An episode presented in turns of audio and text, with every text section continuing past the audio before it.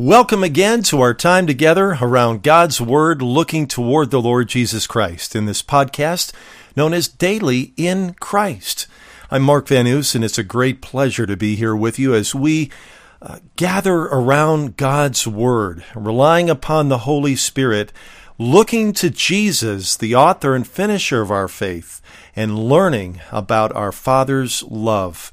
That's what this is all about. This is the good news of the gospel of grace. Well, this is part two of uh, a two part series on the incarnation of the Lord Jesus Christ. And in our last episode, we were talking about the incarnation. And really, this is the most important truth. Uh, you know, if you celebrate Christmas, really, this is reason number one. And that is God with us. Incarnation literally means God in flesh. And this isn't some sort of abstract theology. It's about the closeness of God. As the prophet Isaiah, inspired of the Holy Spirit, said, His name shall be called Emmanuel, God with us.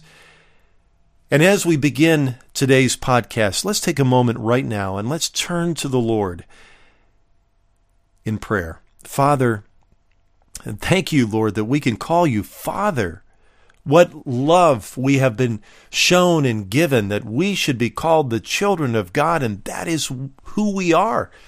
Because, Father, you have accomplished all through your Son, Jesus Christ. Father, thank you for the articulation of your heart and your mind through the scriptures. Thank you for the Bible. Lord. Thank you for this incredible gift that we have that we can hold, that we can treasure, that we can learn as it directs us toward Jesus, as it directs us toward your heart. And Father, thank you for the Holy Spirit who inspired the Bible.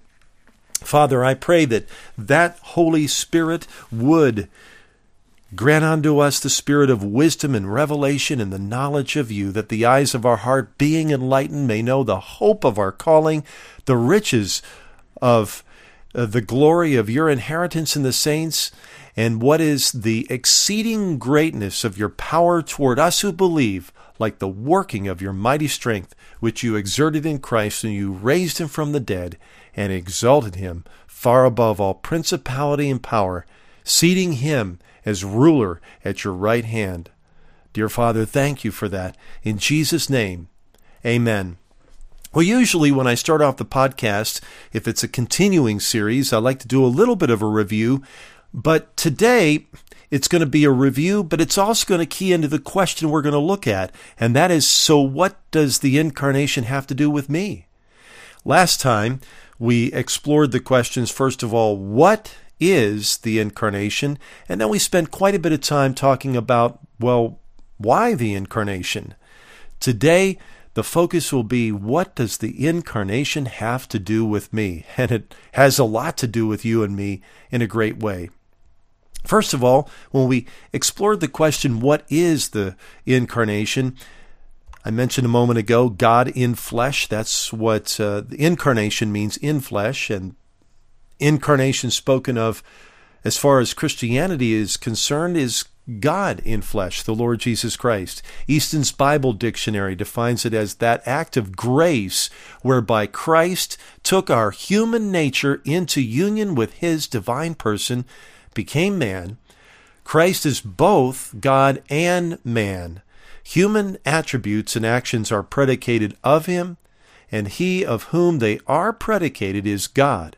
A divine person was united to a human nature. The union is hypostatical, i.e., is personal. The two natures are not mixed or confounded, and it is perpetual. Well, that's a fairly short definition, but it's full of a lot of meaning. And if you missed the last podcast, you can download that one and uh, hear the conversation about that. Last time we talked about why the incarnation, and really that why the incarnation happens to answer the question we're dealing with today. So, what does this all have to do with me? What does the incarnation have to do with little old me? So, what I want to do is walk through the reasons of the incarnation that we uh, discovered that we shared last time. And this time, what I'd like to do is connect those compelling reasons to the benefit that you personally have received, those who are in Christ. First of all, why did Jesus have to be made flesh? Why did he have to be made human? And last time we found that uh, in Romans chapter 5 that there needed to be another Adam, not atom, A T O M, but another Adam, A D A M. That is another father or predecessor or progenitor of the human race. And we needed that other Adam. We needed to be a part of a new race of human beings, not in the cursed race of fallen Adam, which brought us into sin and death and condemnation, making us a sinner, deserving the wrath of God.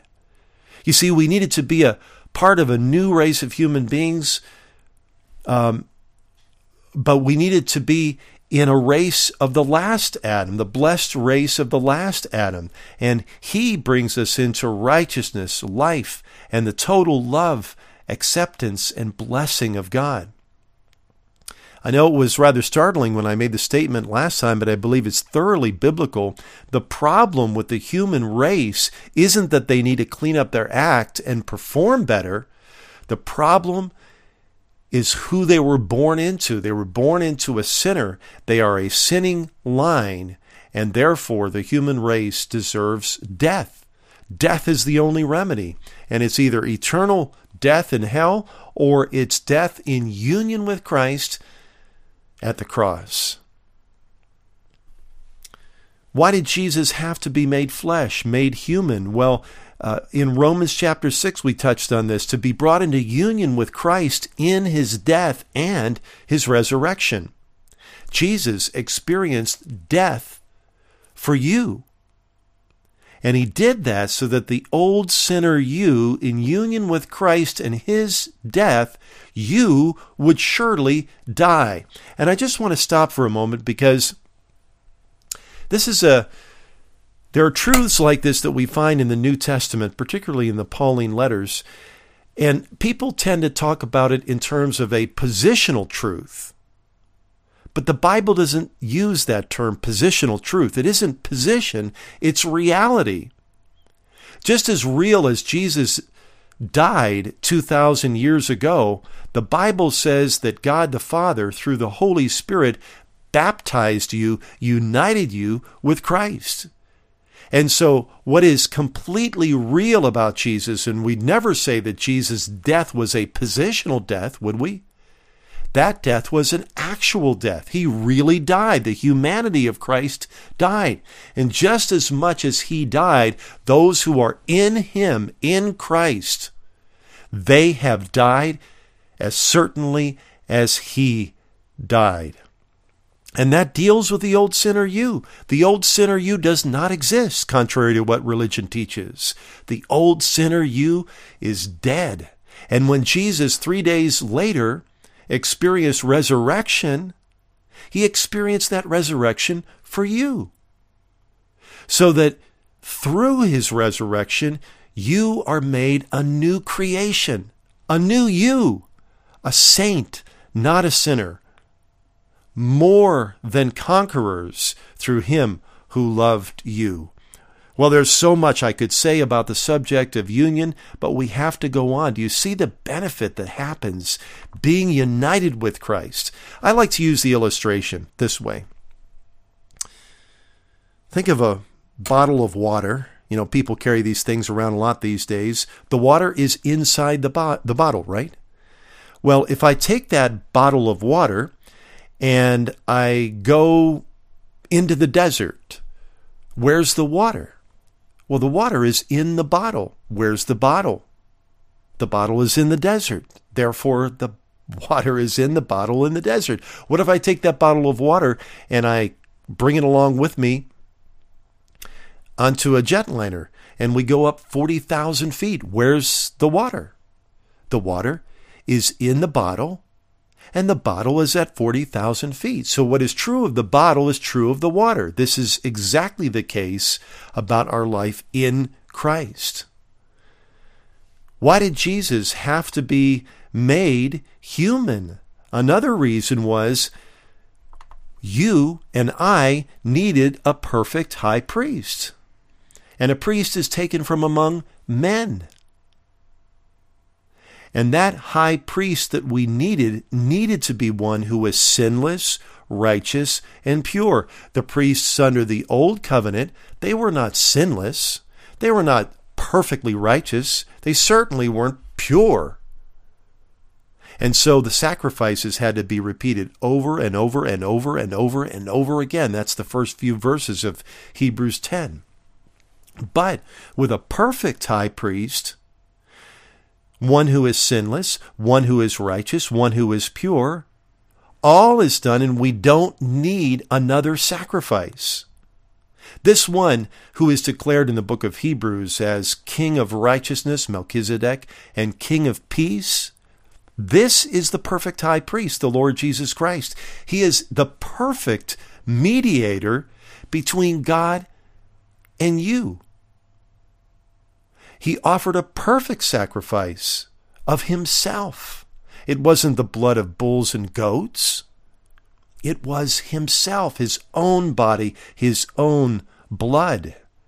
And because of that perfect sacrifice of a perfect high priest, you, my friend, and I, and every single person in Christ have already been made perfectly righteous with his righteousness. This isn't positional righteousness. This is real righteousness. We have the same righteousness and favored standing before God the Father as Jesus does. Jesus in no way has a better standing with the Father than we do.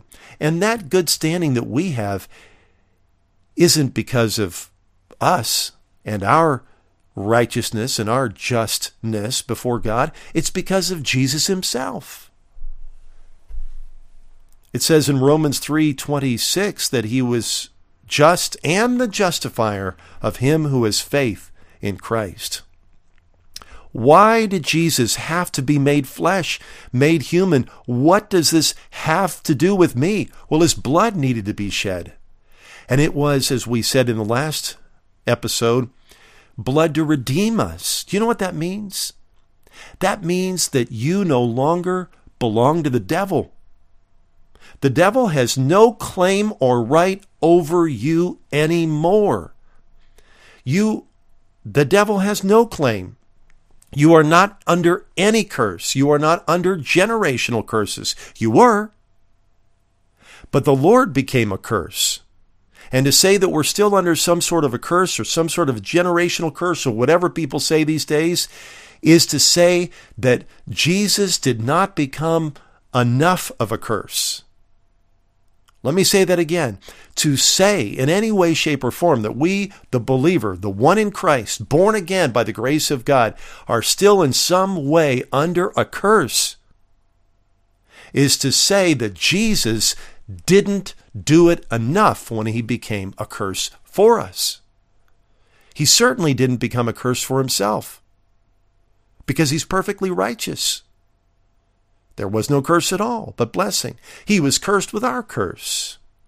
So he redeemed us so that the with his blood that the devil would have no claim or no right over you anymore. You say, Mark, or you say, Mark, why am I being beaten up of the devil? The devil's a deceiver.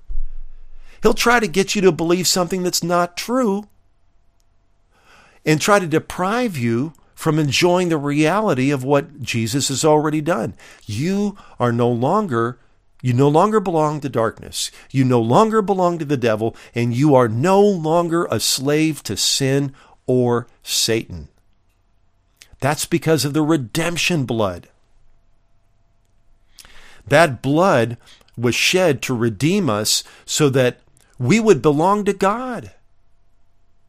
God calls us His own. You know, I'm a dad and I have children and they are my own and I love them and I have a responsibility for them. You know, when you have something that you that belongs to you, you hopefully you take care of it. Well, God's perfect. He takes care of what belongs to him. God calls you his own. God takes care of you. God loves you. That's what redemption blood means. Jesus' blood needed to be shed to cleanse us. You know what that means? That means we are clean. That means we are pure. It isn't because we got sin out of our life. We are clean because we were cleansed. And that cleansing happened with no less than the blood, the precious, perfect blood of the Lamb of God, the Lord Jesus Christ. I know with some of you there's this, but, but, but what about this? What about that? But nothing. Perfect blood was shed to perfectly cleanse you. You are clean. Paul, when he was dealing with the sinning, sexually immoral Corinthian church, 1 Corinthians chapter 6 says, But you were washed. You were sanctified. You were justified. Why did he tell them that? He's saying, Now walk as who you really are clean, justified, holy. That blood did that.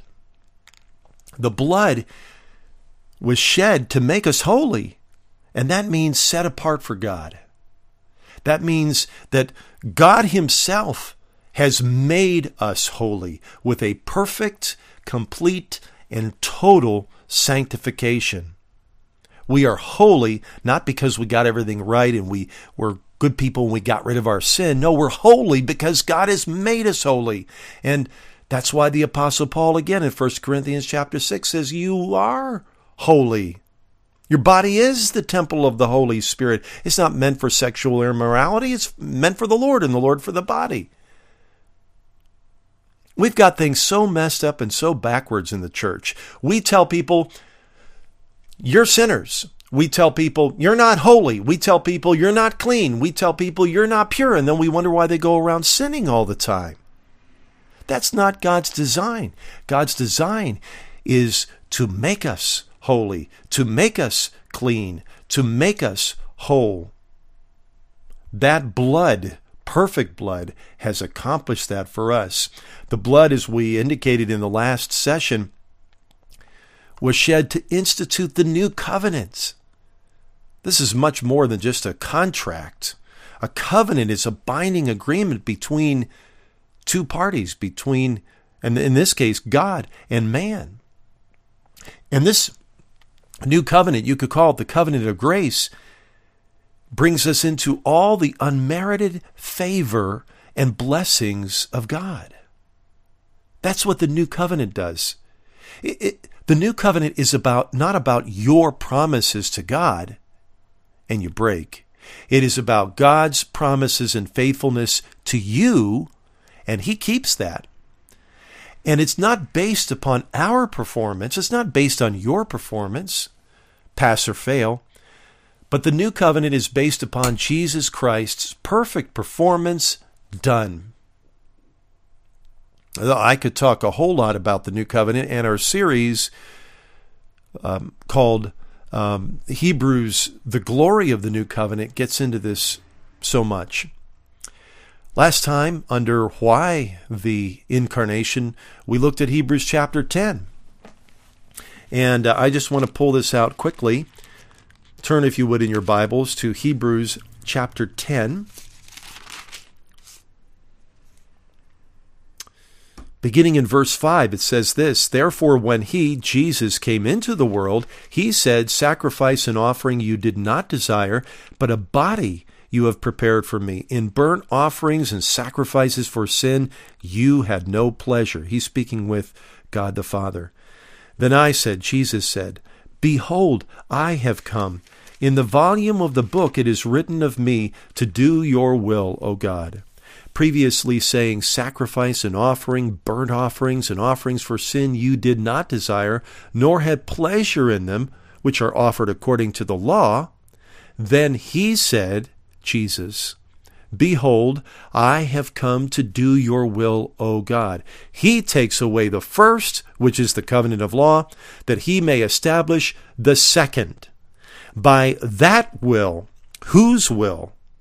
Whose will was it by that will, Jesus' will, saying, I will do it, Father. We have been sanctified, have been sanctified, have been sanctified. How can we teach the sanctification as somehow a process with this language right here?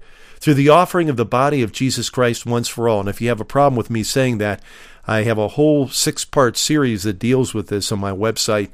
Uh, called Living in the Reality of Perfect Sanctification. You see, Jesus perfectly sanctified us through the offering of the body, his body, once and for all. So we look at this and we look at what Jesus did. In verse 5, it says, A body you have prepared for me. What benefit does that have? Well, your body and blood couldn't make things right with God. So a body was needed. And his body was perfect for all that God wanted to accomplish for you. He also said in verse 7, I have come to do your will, O God. Well, what does that have to do with you? Well, he said, I will because you and I have a big problem with I will, don't we? Do we perfectly say I will to God in all circumstances in perfect obedience with joy from the heart? No, of course not. But he did. And we have been brought into the full benefits of his obedience. Jesus said, I have come to do your will, O God, so that God's favor and blessings would not be based upon our fickle, faltering will, but Jesus' solid, loving, obedient will, saying, I will, Father, I will do it. I will obey. And with that perfect will, with his perfect submission to God the Father, you are brought into the full benefits of total salvation. Let me say that again. Because Jesus came and said, Father, I have come to do your will, O God. And he did it with that perfect will, with that perfect submission to God the Father. You are brought into the full benefits of total salvation. Man, that's what the book of Hebrews is all about. We are brought into right relationship with God. Everything with us, between us and God, is totally, perfectly good because we have the standing of Jesus Christ. We belong to God. We are not our own. We belong to one who has infinite love. We are brought into the blessings of God, the love of God, and the total acceptance of God. That is what this has brought us into. That's the benefit that we can enjoy right now. Oh man, how I wish I would have known this 20 years ago. I wish I would have understood it to the degree I understand it today 10 years ago. You see, for so long, I believed that in order to get the blessings of God, I had to behave properly. That's totally backwards. You can't behave properly without the blessings of God. You say, well, doesn't the Bible, Mark, say something about, you know, if you obey, you'll be blessed? Yeah, that's called the law. And as it says in the scripture, Jesus has fulfilled the law, setting it aside, bringing in something infinitely better. The law has you and your righteousness in the center. The new covenant has Jesus and his righteousness in the center. Which one's better? Oh, come on. The new covenant is infinitely better. And it brings us into everything that God the Father, our loving Heavenly Father, means for us to be a part of. You know, because Jesus is a perfect Son with perfect obedience to the Father, He is that. And it, it, we needed that because we couldn't perfectly obey. Anybody perfectly obey, obey God? I haven't.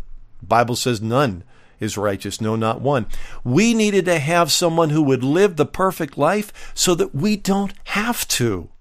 We needed a perfect high priest because we needed someone to accomplish all to bring us back to God the Father. We needed someone who would bring perfect suffering so that he could enter into all of our suffering. We needed one with perfect blood to cleanse us and make us holy and bring us into all the benefits of the new covenant. We needed a perfect Lamb of God because his innocence becomes our innocence. We needed a perfect sacrifice so that we don't have to sacrifice in order to be brought into right standing with God. He needed to die the perfect death so that we would not have to face eternal death in hell. He rose with a perfect death because we needed life, new life. And he has a perfect ascension on the throne of God above all principality and power because we have been mired in that.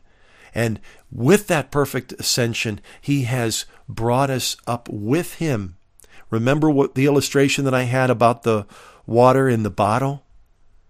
You are in Christ. Where is He right now? He is seated at the right hand of God the Father in the favored position. And Jesus perfectly reigns from the throne of God. You know, it says in Romans 5 that death condemnation and sin reigned. But now, with Jesus and his righteousness and finished work, he reigns from the throne of God. And it says in Romans chapter 5 verse 17 that those who have received abundance of grace and the gift of righteousness shall reign in life. That's what the incarnation, the reality of God becoming flesh, Jesus in flesh has done for us. So you see all of that perfection, the perfect Son living a perfect life, a perfect high priest with perfect suffering, perfect blood, perfect Lamb of God, perfect sacrifice, perfect death, perfect resurrection, perfect ascension, perfect reign from the throne of God. How in the world can you improve perfect?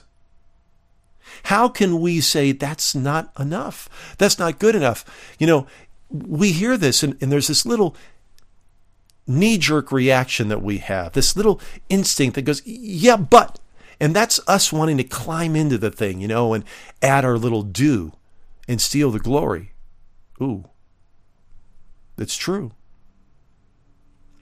How can we say that we are not complete when He is perfect completion? How? The incarnation, Jesus shared in our humanity, yet without sin, so that we may be partakers of the divine nature. That is incredibly huge. And then over in Hebrews chapter 4, and we touched on this the last time, Hebrews chapter 4, verses 14 through 16. Seeing then that we have a great high priest who has passed through the heavens, Jesus, the Son of God, let us hold fast our confession. For we do not have a high priest who cannot sympathize with our weaknesses, but was in all points tempted as we are, yet without sin. Let us therefore come boldly to the throne of grace, that we may obtain mercy and find grace to help in time of need. We, in this podcast are looking at okay, so what does the incarnation have to do with me? What does it have to do with you? Well, I think you can tell quite a bit in what we've been teaching so far, but look at this. Because of this great high priest who has accomplished all, verse 16, let us therefore come boldly to the throne of grace that we may obtain mercy and find grace to help in time of need. You, a person does not need mercy unless they are guilty. Right? A person does not need mercy unless they are guilty. So it presupposes wrong has been done. And it says grace to help in time of need. That infers that we are needy. And because of what he has done in the flesh, in the body, we can indeed come boldly before the throne of grace. Grace is God loving us, accepting us, and blessing us, not because we're so good, but because He is that good. And we are the happy beneficiaries of it all. You see, we have this great high priest who can sympathize with our weaknesses. He can say, Hey, I know what it's like. He was blasted with every temptation as we are, yet without sin. And because of that, we can indeed come boldly. We can go to that throne of grace. We can obtain the mercy. We can find the grace to help in time of need. I want to wrap up our podcast this time with the thought and the idea that God is actually incarnate in a body yet again. In me and in you. For every person in Christ, God is incarnate once again in, in me and in you. The church is known as the body of Christ, right? God, Colossians chapter 1, I love it. It says, uh, flip over there for just a moment. Colossians chapter 1. You know, of course, Colossians chapter 1 is just so full of the greatness and the divinity of our Lord Jesus Christ. And then you get to um, verse 26, it says this The mystery which has been hidden from ages and from generations, but has now been revealed to his saints. To them, God willed to make known what are the riches of the glory of this mystery among the Gentiles, which is Christ in you, the hope of glory. Oh man, think of that. God Himself inside of you. The omnipotent one, the omniscient one, the omnipresent one, the perfectly righteous one, the perfectly holy one, the perfectly good one, the perfectly able one. God's answer for you, friend, is Christ inside of you. In you. Is there anything too difficult for him? No. That's why Paul could say over in Philippians chapter 4, I can do all things through Christ who strengthens me. It isn't Christ way out there, but Christ in you, the hope of glory. And the hope of glory refers to the fact that Christ inside of us allows us to reach the full zenith of our humanity to the glory of God. All that Father God dreamt when He created us is brought to its completeness and its fulfillment because of Christ inside of us. Man, that's powerful. Man, that's life changing. And then the other part of the incarnation is this Colossians chapter 2, verses 9 and 10. Just flip over a little bit, a few verses down. It says this For in him, in Christ, dwells all the fullness of the Godhead bodily all the fullness. You know, it could say all the Godhead bodily, but it says all the fullness.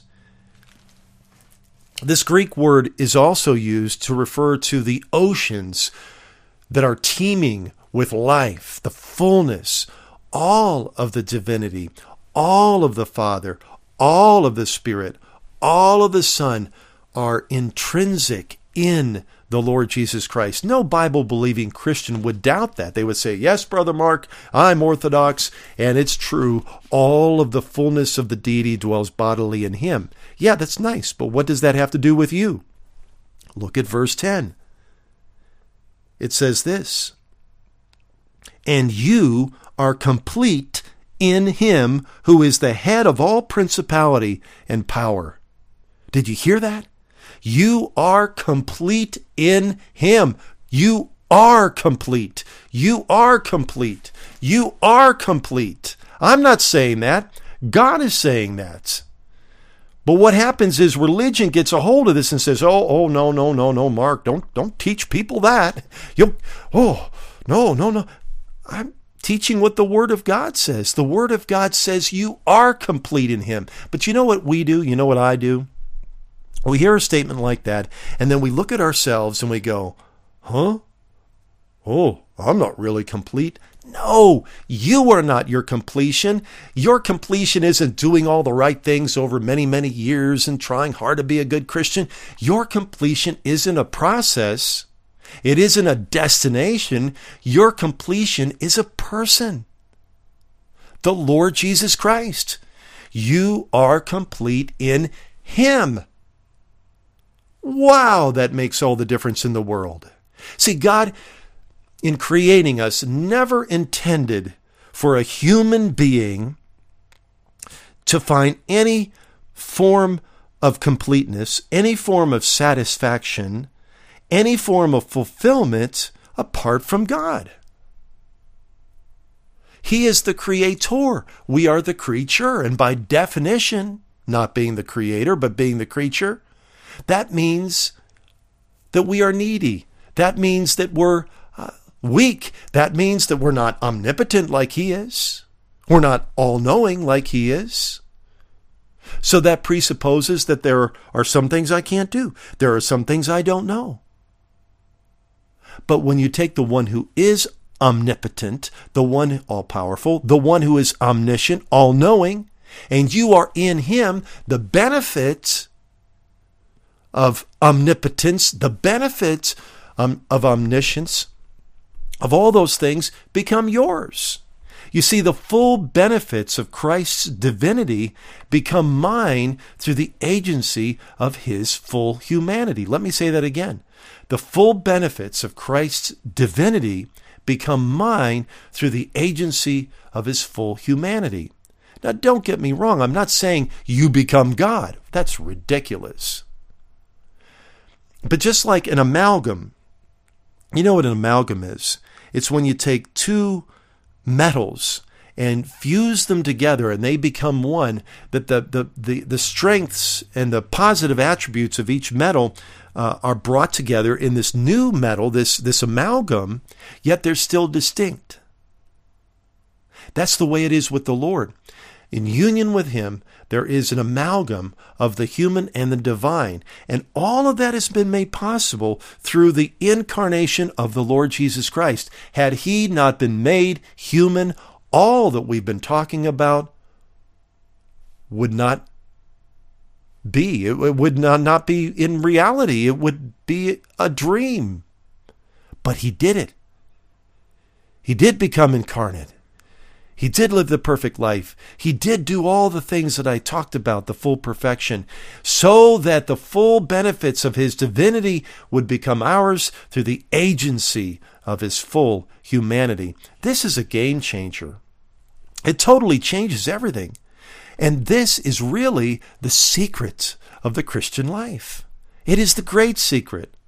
I receive the full benefits of Christ's divinity through the agency of Christ's humanity. Now, that doesn't mean that I go around, you know, I have omnipotent power.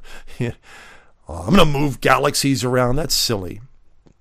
You see, we've received a person, right, who has a mind, who has a will called God's will. It isn't do whatever, you know, you want with this power. This isn't Star Wars, you know, may the force be with you. This game changer is the person of the Lord Jesus Christ inside of you, and you inside of him. And as Christians, we are learning about the, the ability of Christ inside of us, who who he is inside of us. That's what I want to say. The benefit of who he is inside of us. And we are also learning about who we are inside of him. And this is all true, all brought to us through the incarnation of the Lord Jesus Christ. What does it have to do with you and me? we couldn't live without it. Not God way out there, but God inside of us. Not me a million miles away from God, but me inside of God. we have so many funny ideas. We think that, oh, you know, Christ isn't really in me. I've really let him down. I'm distant. I'm far from God. Do you know that's all not true? If you are a believer, you are in Christ because God the Father put you in. So to say that you're not in Christ for some reason, like you were, but you're not, is to say that you are stronger than God the Father who put you in there in the first place.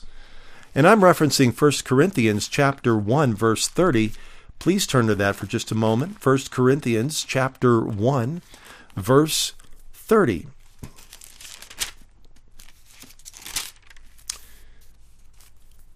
And that reads, But of him, of God, are you in Christ Jesus, who became for us wisdom from God, and righteousness, and sanctification, and redemption.